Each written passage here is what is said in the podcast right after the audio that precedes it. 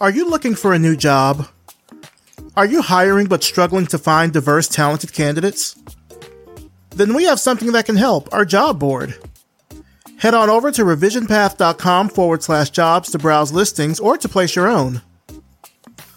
This week on the job board, Good Juju Studios is looking for an art director.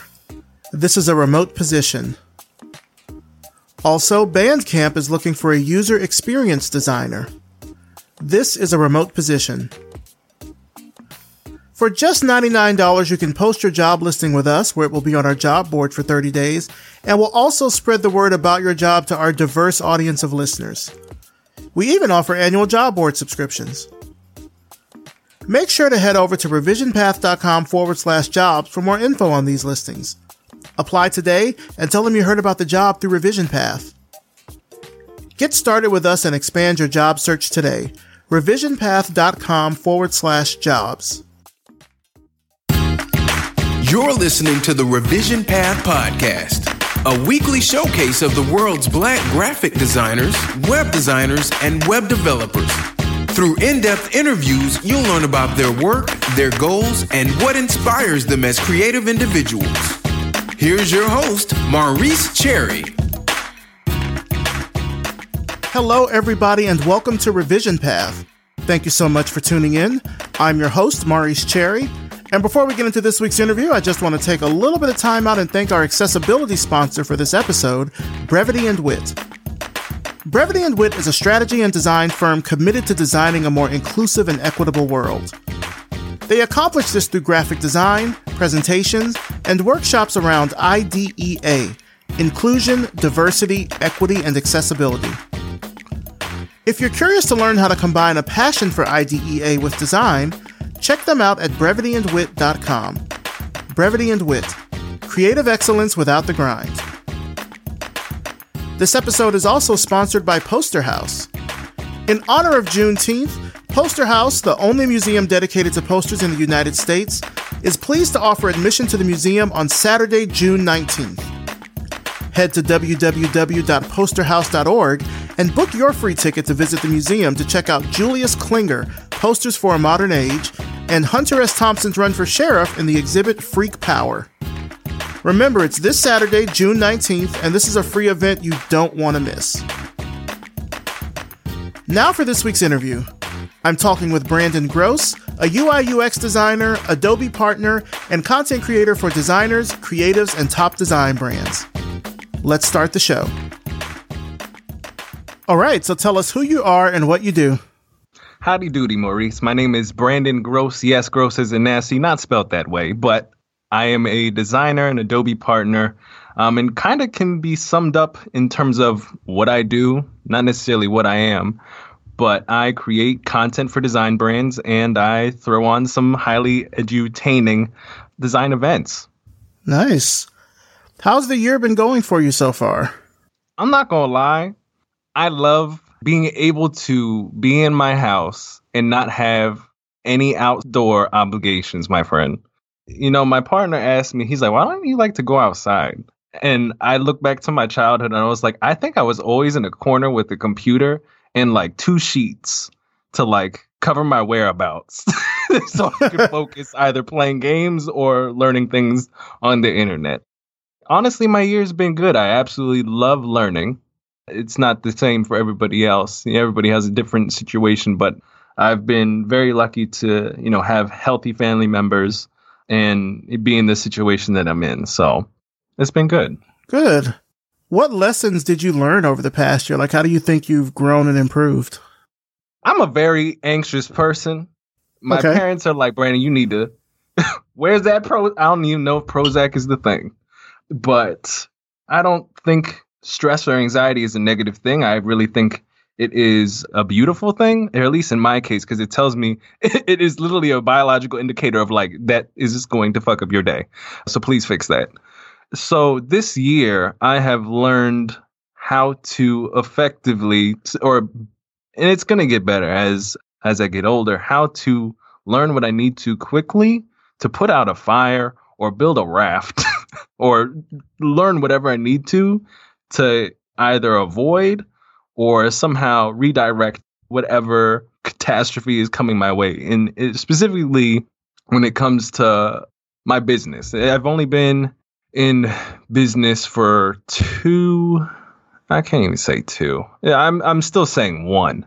I've had an audience for a while, but it's only been I think a a year last month where I ventured on my own and trying to figure out with the relationships and things that I've had how to kind of go from what we're kind of not even taught, but how we're like built to think like employees. And I'm I'm not saying that in a the derogatory sense, but there's certain brain patterns that I had that wouldn't allow me to didn't help me scale what I was trying to build and and I feel like I finally broke some of those thought patterns which have really helped me figure out in addition to hiring a business coach which was part of the growth but you know learning how to not be in the business but work on the business. I mean there's a whole bunch of learning lessons, but essentially, me being able to, in a year where everybody was inside and where everything was becoming digital, or a lot of money was being allocated to digital events, digital this, digital that, AR, VR, being able to see a whole change in the market, in addition to finally, like, with the market change, seeing where I fit into it, as well as how to scale my business in that market change those are like the three things that have been highly I guess learning lessons and what I'm continuing to learn and just been like beautiful things in the past year. Yeah. And I have to say, you know, it's good that you're learning that in your first year of business. There's a lot of businesses that don't get that until maybe, maybe year two or three after they've gone it alone and figured out that's not the best way to do it. Uh, like I like that part you said about sort of being in the business, but not really working on the business. So it's good Which that is you're still hard because I have to be on camera, which is part of what we're trying to figure. Well, I mean, but but hey, that's your business though, right? That's gross media. What's a typical day like for you? I can tell you what I would like to have my typical day be, and it's only in re- it's only in bouts of stress like this last week where I just throw it all away. Typically, I wake up at six I'm very structured, man. Like I get thrown off if you ask me to do anything outside of my routine in the morning. I don't care if I wake up at like today I woke up at 9. I must get on my little cycle. Must be between either 15 minutes or 3 miles. I, I listen to audiobooks while I'm on the cycle. I must take a shower after that, make my coffee, and then I make a list for what needs to get done that day and then I sit in my chair for for I honestly don't like to if I can get all my work done before like 1 p.m. because I know as soon as I eat, I'm tired. Yeah. So I I try to get and this is why I went on a break last week and I'm trying to get my schedule back together because I had a really challenging like 3 week almost a month sprint where I worked through the weekends. I typically don't do that. Yeah, from 6 7 7 to about like 1 I'll probably that's my work. I'll maybe do that's where all my everything that must be done is done within that time.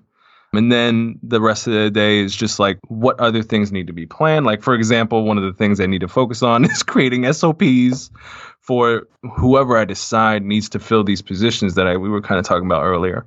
But yeah, I mean morning and till like 1 p.m. is kind of pretty structured. After that, it's like it just depends on what I want to do or what extra like what would i have to be doing tomorrow that i can do today? But I, I i'm pretty regimented and i try to keep in mind that i know my brain is only probably optimal for like four or five hours of really good like no distraction related work. After that i'm like like the, the bunnies and the chipmunks they are they are like running around in my brain at that point. No way. I'm not sure if that answers your question but that's literally my typical day and saturdays and sundays and working is different. It's typically strategizing and reading on Saturdays and Sundays. It's not sitting in, at a computer. I, I don't necessarily consider it work. Mm-hmm. I mean, but you've got that structure down, which I think probably helps out from day to day to make sure that you sort of stay on task. That's one thing that I know I'm really good at is like habits usually. people are, and my dad is this way too. I got it from him. The people always yell at us. They're like, oh, you can't disrupt there's like you know an hour in the beginning of our days that you just can't disrupt or we even have there's literally a calendar Actually, I'm not gonna bring my dad into this. I'm a, but he has a phrase like, "I don't eat cake on Tuesdays," and we're like, "Why on? Why specifically Tuesdays?" But there's a reason, and he sticks to it. I'm the hmm. same way. Look, we all got to have our our rules. We got to have our our structure that gets us through things. I think, especially since this past year, like people have just had to discover and develop their own kinds of habits to get through. So it's not a bad thing, I don't think. Yeah. What are some projects that you're working on now? So with everything going digital, man, do you know what virtual production is? Virtual production? Yeah. Where it is? What it is. Oh, I know what it is. Yeah. All right. Have you seen these people on the internet with like mocap suits? You've seen these like, and they've been around for a while, but they're starting to pop up a little bit more. Like, uh, for example, you have AI Angel, CodeMiko. You have these virtual influencers, right? Yeah, yeah. I've seen those. All right. So I have been studying how to do. I have like a beta version of this stuff made. So I have like a car, I have a city.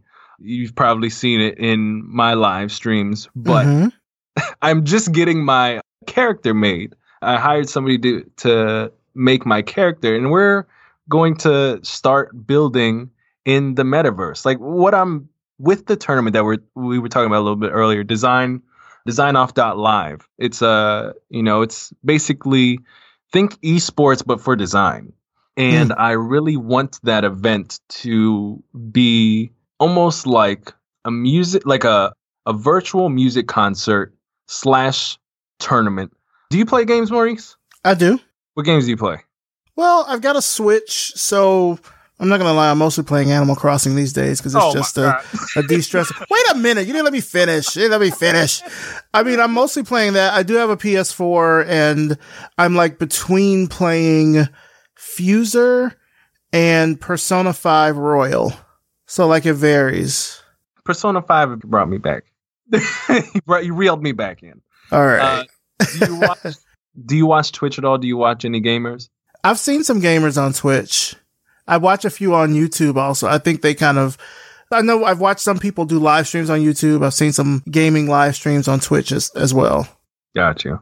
I think what's really missing right now, and it's also very challenging at the moment with, you know, everybody's on Zoom calls, everybody's watching live streams of some sort. The thing is, is that, and this has always been the problem, even with like webinars, it's people on stage talking to audience, and audience is just like chatting. And yes, you can hit the clap button or the heart button or whatever. But I've been watching this one individual. Her name is Code Miko, and she does it the best. Her avatar and like maybe the world that she has isn't necessarily to my aesthetic liking, but the fact that she's able to allow the audience, she's a developer by trade.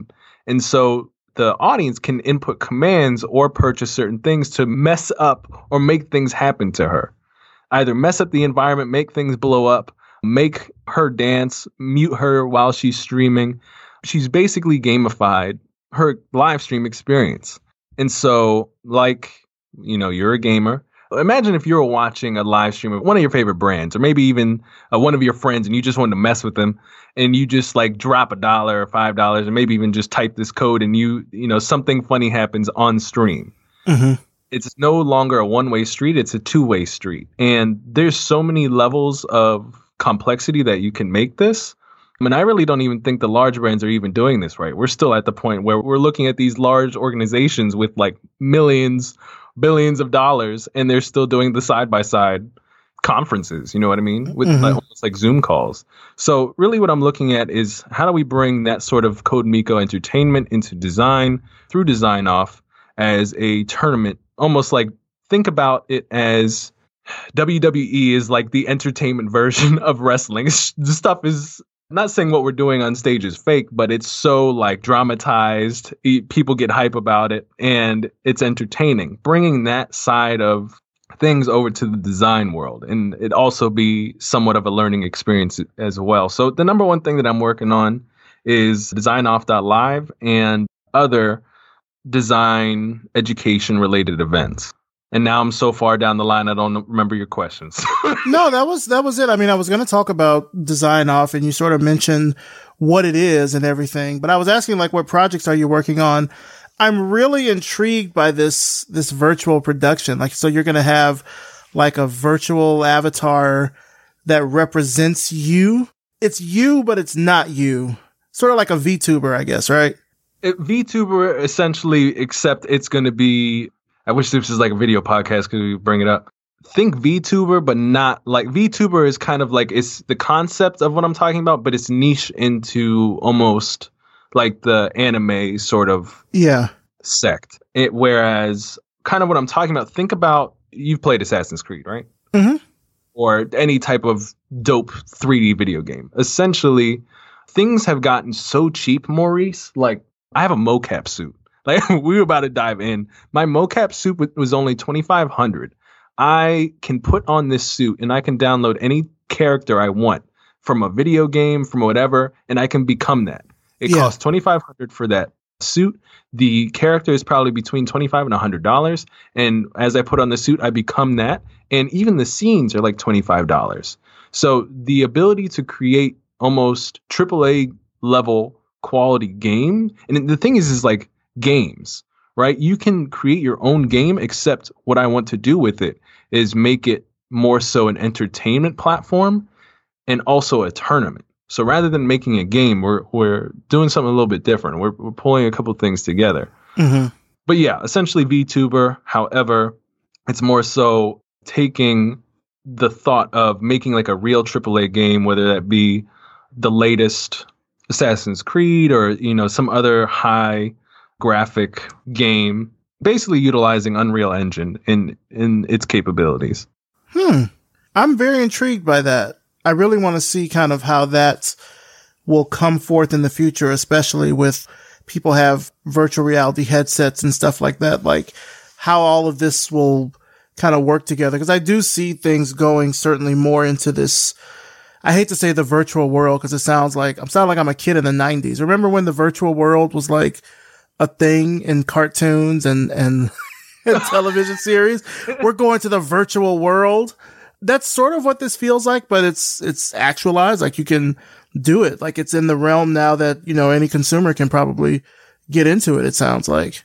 Yeah, man, the costs are really low. Things are going to be crazy, man. Like we were at the end of this podcast, pe- people are going to be like, "Brandon has his screws loose. Someone get him a, a Home Depot set."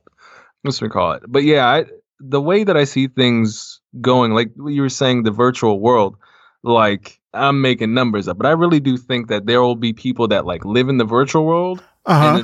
Pe- have you seen on Netflix the uh, Altered Carbon? I've heard of it. I haven't seen it. I'm not going to go too much into it because I'm horrible at at uh, exp- explaining. Everybody's gonna be like, "That sounds horrible," um, but it is a really good series, guys. I really you should check it out. But there's people they call the real world the real and um, those are the people that live like in virtual reality by choice and then there's people that live in the real world i really do think that that will be a choice like you're only at like you're not even at half life of your 100 years so i really do think like in the next like 20 maybe 30 you have crypto coming up the ability for people to maybe not even have regular jobs just like play games for their not even like streaming, just be able to play Pokemon Go for their income. We're going into a lot of things, but I'm just very excited about the virtual world because I, like I said, I'm a what in this, I guess, industry, what people would call a world builder. It's kind of the metaverse, is what it's called. And people who create within the metaverse are people that create games. But I think video games is going to be one of the ways that we enjoy life in the future, which is which is interesting and weird to talk about. Wow, the metaverse. That sounds like another like 90s cartoon. I'm not saying that to, to be derisive or anything, but like it sounds really cool. Don't get me wrong. Like that stokes the inner child in me to be like, oh, what is this about? Even as you mentioned, you know, altered carbon and, and, uh, the kind of, I guess, notion of being able to sort of have yourself inside of the metaverse. And I don't know, it reminds me of this anime. Uh, you've probably seen it called Serial Experiments Lain. Serial? No, but I'm writing it down. I don't know if it's streaming on anything. This will make, and I know if Cat Small is listening, this will make, I think, the second time I've mentioned it on the show. I don't know if it's available to stream, but it's a 13 episode series about this girl named Lain and like how she gets sucked into this sort of online internet world. I think if you like Altered Carbon, you would like that show. Yeah. Yeah. So to bring it back to the real world for a minute, I can't help but notice, of course, in your photo that people can see here for the cover art that you're holding this, this sort of like neon Adobe XD logo cube, which Adobe XD appears to be your, your kind of main tool of choice. Talk to me about that. How'd you land on Adobe XD? And it's not just Adobe XD that's part of it, but it's more so about the Adobe brand in particular. Um, okay. And so I'll explain that. So Adobe XD, just because, and I can't just say just because, because my main skill or my main trade is UI UX design and being able to, there's a couple of reasons, right? Have a company that offers not just the, it offers the suite of not just what I have done to that produced my income, right? As a UI UX designer, XD, but they also have Photoshop, Illustrator. They also have After Effects, Premiere. They have everything at really one one cost. And so the larger picture I see is, you know, I have to be careful kind of what, what I say here because it's not necessarily true. We're moving in a space where AR and VR is going to be what UI UX designers are as of right now. There's when COVID kind of came through and everything started to become, you know, remote, I saw a huge uptick in the need for UI UX designers. Why? because everybody's at home and the companies who have these streaming platforms and who have digital experiences, their revenue is skyrocketing because everybody's on their some sort of screen.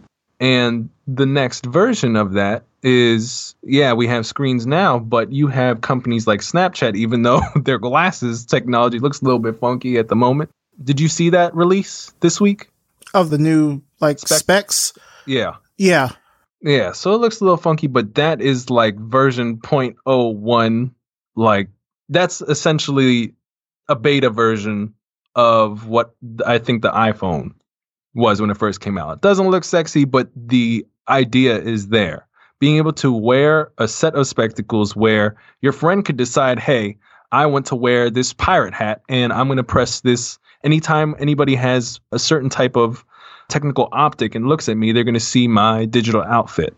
So that's also the metaverse, right? So you could decide on your app or whatever, or you, right? You could be like, I want to wear X, Y, and Z. You put that in your phone, and if I'm looking at you with these spectacles, I could see everything that you decided to wear in the digital space while also in the real world. I just find that being a lot more attractive to me just because the sky's the limit on what you can do. Mm-hmm. You're no longer limited to 1920 by 1080. You're not limited to what is it, 320 by whatever, 568. Someone's gonna be like, he was a pixel off. All right, write it in the comments, guys. But yeah, I, I, think that's the next step because the sky is the limit. The only thing that you're really limited by is the hardware. But for screen experience, you know, when we can just create experiences at on the things that we look at, man, that's crazy. Yeah. And so tools like Adobe XD or even like the Creative Suite really kind of play into that more. Yeah, because you are able to use like this is the thing. When you have, you know, things like whether it be Figma, Sketch, uh, whatever else is out there, you have specific tools for specific things. Mm-hmm. But when the market starts to become more complex and you need to be able to adapt. What is their lifespan looking like? Mm. And I'm just like, that's great. They're, you know, they're a specialty tool that, you know, they ha- that has market share. The larger scheme of things, where I think things are going, and also what I'm interested in, which is also a large factor, which is probably where my bias is because there's still going to be screen experiences needed, right? There's still people trying to get their mobile out out here, and they they're million dollar companies out here trying to get their mobile app out. So yeah, I, I just like to be on the the cutting edge of things and being a part of technologies that allow flexibility and also the integration of where things are moving. So you have, you know, Adobe Dimension is a 3D tool that allows designers is also by Adobe, right? without really any 3D knowledge, knowing how to make stuff. You just need to know how to download models, mm-hmm. change the color of them, and then use your your brain to rearrange them in the way that you think looks best. Export that, drop that in whether that be Photoshop, XD. You know, it just makes Adobe's tagline really does hold up, where it's just like creative for all. They reduce the barrier to entry and reduce the complexity of what it takes to create something. I know for a while in the design industry, there was this big, I don't know, it felt like there was this big push away from Adobe tools. I feel like it was right around the time Adobe Creative Cloud became a thing with their subscription. And a lot of folks like really, a lot of designers I know really pushed away from it, trying to find some alternative. And they doubled down on Sketch, which is still Mac only, or they, they used Figma or they're using other tools like that. But I mean, the way that Adobe has been innovating over the past few years since they started Creative Cloud, probably because of all that subscription money, I'm not going to lie. But the way that they have innovated over the past few years has been nothing short of remarkable. And I mean, I hate to say there's not really any other tools out there that can touch what Adobe is doing. This is not an Adobe sponsorship, by the way, although if y'all are interested, let me know. I'm just saying this because personally, I cut my teeth on Adobe. Like I learned Photoshop and Illustrator on my own. I, I just did an interview earlier today where I was talking about how, you know, I, I didn't start out in design. Like I started out doing like customer service stuff after I graduated from college and I would go to Barnes and Noble and pick up like .NET magazines and those like UK computer magazines that would always come with a, a like a CD or something, or those Photoshop tips and tricks books. I'd go to Barnes and Noble, get those, look through them, take pictures, take them back home and use my pirated copy of Photoshop to try to like, you know, get my design chops up and stuff, you know. Of course, now that I'm in a position where I can pay for it, I do pay for it. But I say that to say in terms of the amount of innovation, I mean, Photoshop is a verb for a reason. I mean, nobody's out here saying they're going to Figma their photos. No. I don't even think you can Figma a photo, sadly. Look, where I work look, where I work at now, I asked them for an Adobe Creative Cloud subscription because I wanted to work on some design stuff and they were like, "Well, we have Figma." And I'm like, "Nah, that's okay. that's all right. It's fine." yeah, I think you know what, there's no right or wrong. I think there's just certain like I said, there's a market for a reason, right? There's yeah. particular individuals that their needs really line up with Figma. Like they were free. They had all this stuff for free. You know what I mean? Like yeah. what they had was for a lot of people, they were like, why not? Right. But for like you said, when you find yourself in a position and you're like, I have the resources now to allocate to a tool that allows me to do more of my best work. Yeah. That's kind of the mindset that when you have that mindset, you have the resources to actually put it towards something that m- makes you do your best work. Mm-hmm. You know, for me, that just happens to be Adobe because I'm I, I the type of work that I do requires a lot of cross threading. Um, yeah, you know, that's fair. You know.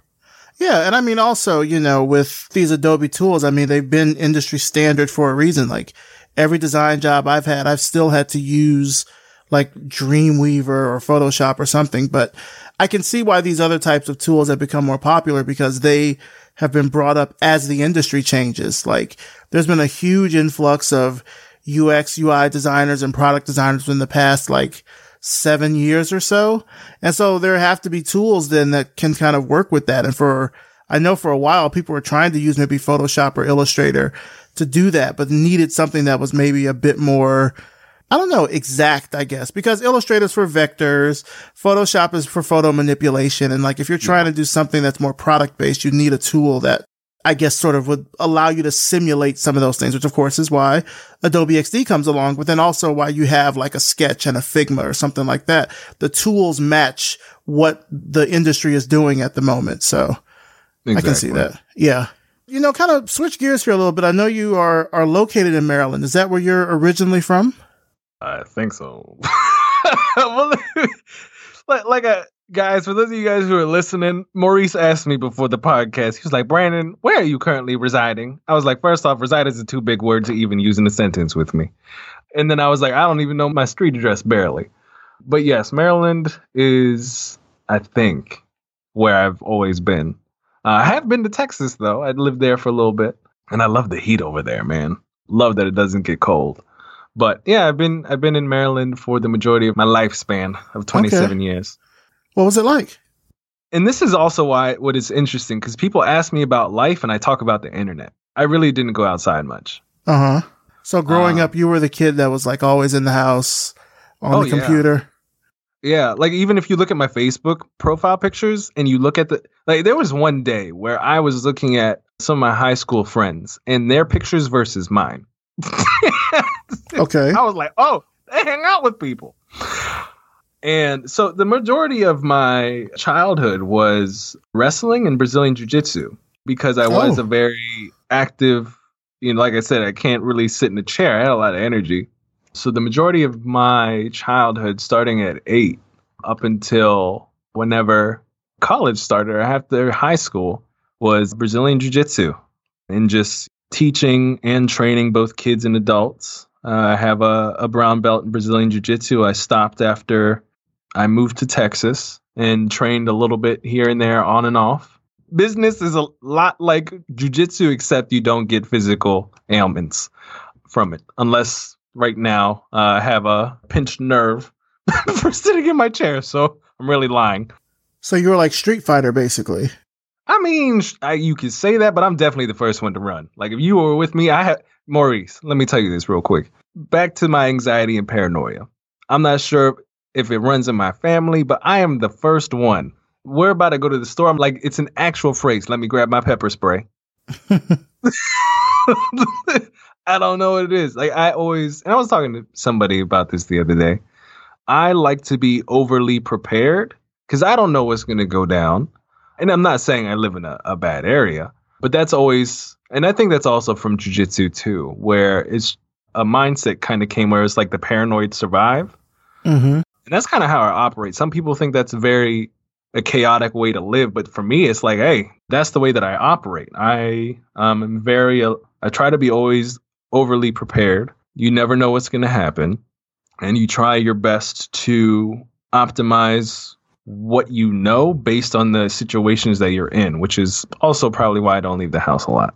There's a lot of stimuli out. I can control everything that's artificial, which is in the computer. I have control okay. problems, Maurice. so, I mean, were you, but I mean, even like still to that point, I guess you were still, I'm assuming, exposed to a lot of design and tech growing up, perhaps? A lot of art. Oh, a lot of books. Okay. A lot of books, a lot of puzzles. Yeah, that's all I did, man. Is I man, I was a hustler. I would resell things that I found at school back to kids. I would sell like art lessons at like in elementary school and make money so that I, I, I really used this money to or the quarters my parents left in the couch to purchase puzzles that I would put together. Um, or my grandmother would always buy me like these things called Zoids. Do you remember those? Zoids? They're essentially like Gundams, but they're like cats or different animals. Um, I hadn't heard of those. Yeah, they. I don't remember what what year they were, but they were like my thing. I would put them together without the instructions, and these things are like hundreds of pieces, and I would just figure it out. And honestly, my my main superpower that I think is like I'm just like, oh, that was the wrong hole. We gotta figure the other hole out. Mm-hmm. I'm very good at at putting things together, and that's why I always loved art and expressing things. But I also loved creating something that worked, and so which is why I really struggled at the end of high school and, and even moving into to college where it was just like, what is technology plus art? And I didn't have an answer. And at around the time I was like 18, I was like, oh, we're just going to be a tattoo artist somehow without getting any tattoos. That wasn't going to fly because who's going to hire a tattoo artist with any, without any tattoos? I know I wouldn't. You got to start so, somewhere.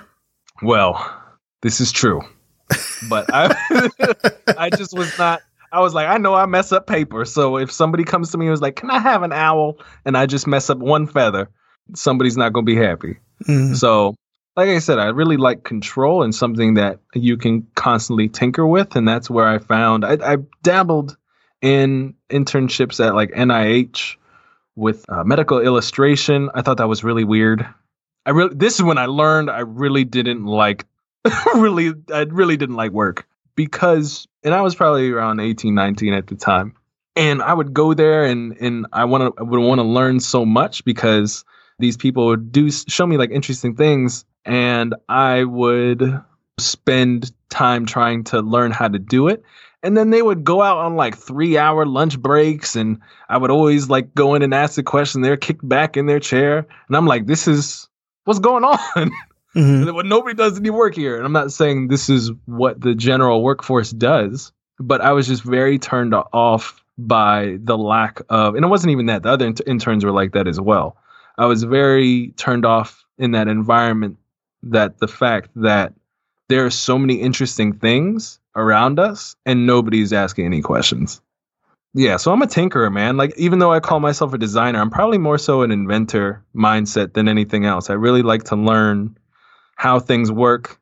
Like we will be in Giant, man, and I'll be like, I wonder how they package those raisins. I want, I want like everything makes. I ask questions all the time, and mm-hmm. I really like to find how certain things are made or especially when things are in alignment with what I do. I'm to I'm to jump ahead a little bit here because I feel like uh, just kind of based on what you're telling me, I really get the sense that you've had to work a lot to kind of build up your confidence in order to really kind of one, I think showcase, you know, work that you can do. And of course to partner with, you know, Adobe and other companies and such like that how do you build that confidence? Like, what advice would you give out there to somebody that's listening that wants to kind of build up that confidence to be like you? Well, I wouldn't say try to be like me. Let's let's pause. Let's pause right there. But I think I have a pretty good. I didn't have this story when we first kind of talked about this in the beginning of the podcast, but I it's one thing that I hold like indefinitely in my head that like changed things for me. So in school, school was very hard for me. And the way that I was and that I talked about NIH was not who I was in early school, like at all. To be honest with everybody, I don't even know how I passed elementary school, middle school, any. I never did any work. I have no idea. They wanted me out of their classrooms, but I never paid attention in class. And mainly because I struggled with the way now thinking back, it's a little bit clear. I didn't understand the instructions that whomever was giving me and how to do certain things. And I was like, why is it this way and not this way? And because I didn't understand the way that they were telling me, a lot of the times I was basically like the laughing stock. Like there were so many times where if I even just dare raise my hand in class, like the class would just bla- blow up in laughter. And that really hurt a lot. And so a lot of elementary school and middle school, I just thought like we were talking a little bit earlier where the kids in like the special help class programs, like that was me. I think I stuttered reading out loud even in high school. Man, honestly, that mess sucked. But you know what really changed was I would probably always get like I'm not even sure you can get D's in elementary school. You can. Um, well, I probably got them. Yeah, and I just remember my mom telling me as supportive as she could. She was like, "You're different. You have ADHD. Just please try to pass."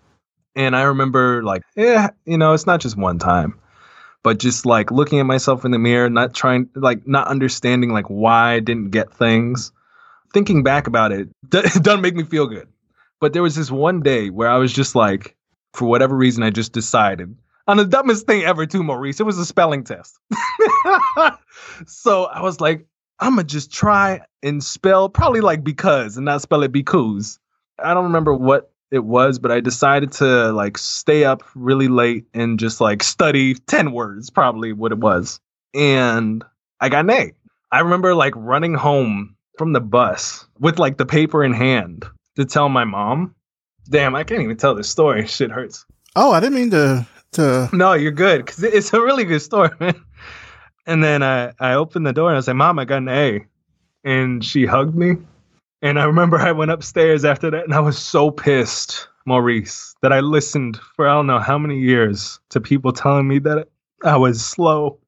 And with regardless of the tears dropping, it was like in that moment that I realized that I had let people tell me things about me that I accepted. I got so pissed in that moment. I was like, I will never, ever, ever allow somebody to tell me what I can and cannot do. And I probably like threw a castle around in my building or in my, in my room, something like that. But eh, yes, it was a spelling test. Yes, it was something minimal, but it was like that big lesson that how me, other people, what stories that we hold in our heads and that we apply to ourselves and that weigh us down in terms of like what we actually think is is possible. And I'm not religious or or anything. I I found recently in the Bible Exodus 3:14. And don't forget who asks, but they essentially ask God what his name is or what he's called and he says I am. I was thinking about like this school period or this anger or whatever that this experience that I had that made me feel less than. And I was like, why why would he say I am? And I was like, he's probably so like woke that he understands and doesn't even give the ability to somebody else to even label whatever he is. He just is. Or whatever, you know, it is. And I was like, wow. Regardless of who said that shit, that's some powerful stuff. I am. And, you know, that's something that really sticks with me because I live, and, you know, this is a little bit going into, you know, us talking about the imposter thing. I just understand that I'm an entity that becomes whatever I decide I would like to become. I come with a biological technology that allows me to pick up and put down whatever it is that I desire within my capabilities of operation. So, long story, how can somebody become more so of themselves rather than like me? It takes time, you know. I I happened to find it studying ten fucking words for a, a, a spelling bee and realizing that I was holding people's stories of me and I never crafted my own. And so every day I hold myself accountable to what story would I like to tell the world about me. That's what's highly important. and I change from day to day. Wow. That's really powerful. I hope so. I hope it was worth the tears. It dropped in my tea. No. Uh, I can't drink that any longer. I kind of want to keep on that same vein, not trying to make you continue to cry, but. Two tears, we're done. Okay. That's all, all right. that comes out. As you have, have said, you've managed to kind of instill this confidence now within yourself where you don't take in other people's sort of thoughts or stories about who you are. And to that end, you have this very unique personal brand, which you've taken time to craft. Like I've, like I said, I've watched your videos. I've seen your photos, looked at your Instagram, etc. How can someone out there listening kind of start to like create their own personal brand? Is it kind of more of the same process that you talked about? Yeah, it's really getting in tune with what it is that you produce and that you want to produce I think it's really important we produce things on autopilot, right? Like you by yourself or me by myself. I'm more likely than not, I'm probably talking to myself regardless of where I am, which probably makes what I do very natural. And, and that's why, you know, the acting thing is probably seems natural because I do, man, I talk to myself in the shower. My partner is like, who the hell are you talking to? And I'm like talking to like Sarah, Jamil, and I'm like, they're in my head, they're talking we have yet to be tested for schizophrenia, but there's probably a little dose of that that in there. But I think it's really important to know what you enjoy and what you do naturally. That is that way you don't have to try too hard, but understand where your natural abilities and occurrences lie, and mm-hmm. then find like it's it's not just that because you have to also understand what people enjoy about that but you have to find what people like and value. Like for example, you could be funny to yourself, but are you funny to other people? It was so. For example, when I was young, as in high school, I was picked on a lot, and it wasn't until I started saying the dumb shit that was in my head right back at the person where other people started dying laughing about what I said. And I was like, oh, that's funny. And so this is when I started like, when I realized I was like, oh, I do this naturally.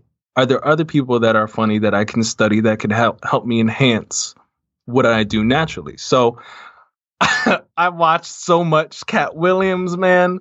Like there's a lot of I watch a lot of comedy to help me enhance what I'm naturally capable of and find people other a- about to sound crazy, but I was about to say other avatars, other people who are built with almost somewhat of the same things that I see in me and just take what they're doing and try to evolve my skill set from what they're doing. Like I, I really study, I try to find who I would be in the future based on what I know about myself and what I see in them and try to take what they have already done and apply it to what I'm doing today.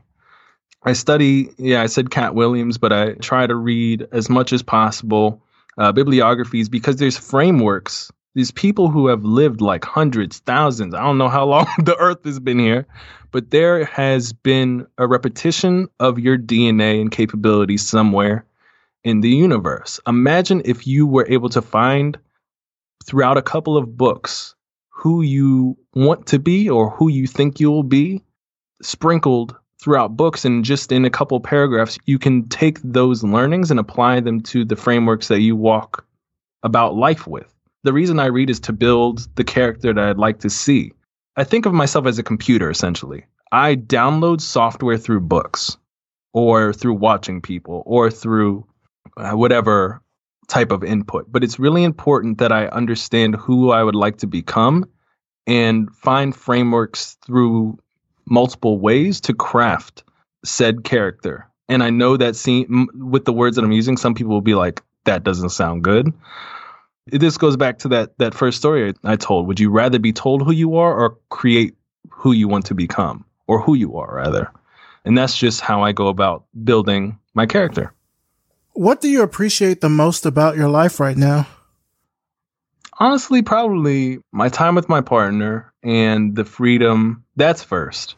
And then the freedom to just think about what I want to put out into the world and have time to do that and have a community and you know people around me who also are trying to strive for the same things and working together and building that idea. So my relationships, my free time and my ability to with that free time um, think about what I want to put into the world and, and produce and what impact that has. Speaking of that, what kind of legacy do you want to leave behind? Like when you look at yourself, say in the next like five years or so, what's the sort of work that you want to be doing? The impact is just possibility, man. Like I really do want to through this uh design I'll be able to have people understand that you can learn all day, right? You can be on YouTube and just learn, but just through doing and having fun and and just be tinker, just tinker and build what you want. That's what makes you learn. And to kind of facilitate that, just how Dean Kamen has, that's something that's really something I'd like to do. In addition to some, uh, I'm not entirely sure even what to call it, but because we are going to be getting into the sort of metaverse and being able to produce like quality uh, a 3D movies almost just because of our, our virtual setup. I would also like to do some storytelling as well. We'll see. The combination of both. I could see storytelling. You've got the voice for it. Appreciate it. So just to, you know, kind of wrap things up here, Brandon, where can our audience find out more about you and about your work and everything online? For sure. You guys can find me. Well, if you just type my name into Google, you'll find me. Brandon Groce, G R O C E. If you guys want to participate in DesignOff, you guys can go to designoff.live. The majority of my stuff, you guys can find me on Instagram. It's probably where I'm most active. Or you guys can join our amazing Discord community with over a thousand other creatives from all over the world and not just UI UX designers. We have illustrators 3D artists. We literally have, uh, I think there's more people from other countries than uh, where I'm at. So it's really nice to have people who are not just in one vertical, but can help each other build on top of something. So, short answer Instagram at Brandon Groce, YouTube, same thing. But if you find me on Instagram, you find me everywhere else. All right, sounds good. Well, Brandon Groce, I definitely want to thank you so much for coming on the show. I honestly, one, sharing your story and being as, as open and candid as you were to share it. I think it's important for people to kind of see the path that people take to get to where they are. Like it's not always this, this kind of straightforward, you went to this school, then this school, and then worked at this place. Like people come into this industry in so many different ways. And I think it's really important to be able to see how you've been able to make your own place in this industry, how it's helped you build your confidence, how you've not only helped to build a community, but also helped to empower so many others out there to see the possibilities for themselves that they didn't see. So thank you so much for coming on the show, man. I appreciate it. Likewise, Maurice. Thank you so much for having me. Appreciate it.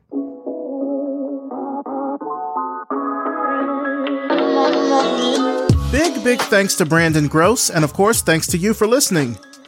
You can find out more about Brandon and his work through the links in the show notes at revisionpath.com. And of course, thanks to our wonderful sponsor, Brevity and Wit. Brevity and Wit is a strategy and design firm committed to designing a more inclusive and equitable world. They accomplish this through graphic design, presentations, and workshops around IDEA inclusion, diversity, equity, and accessibility. If you're curious to learn how to combine a passion for IDEA with design, check them out at brevityandwit.com. Brevity and Wit creative excellence without the grind.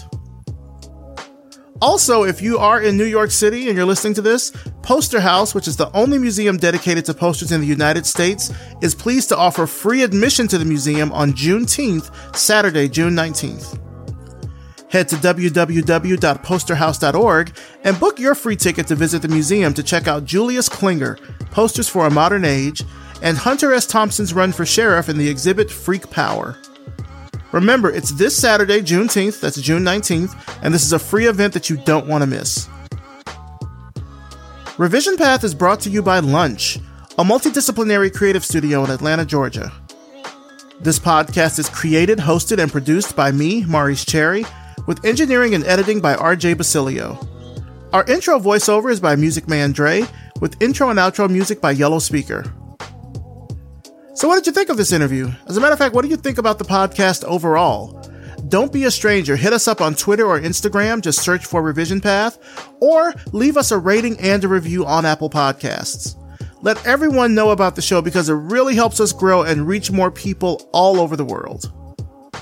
As always, thank you so much for listening, and we'll see you next time.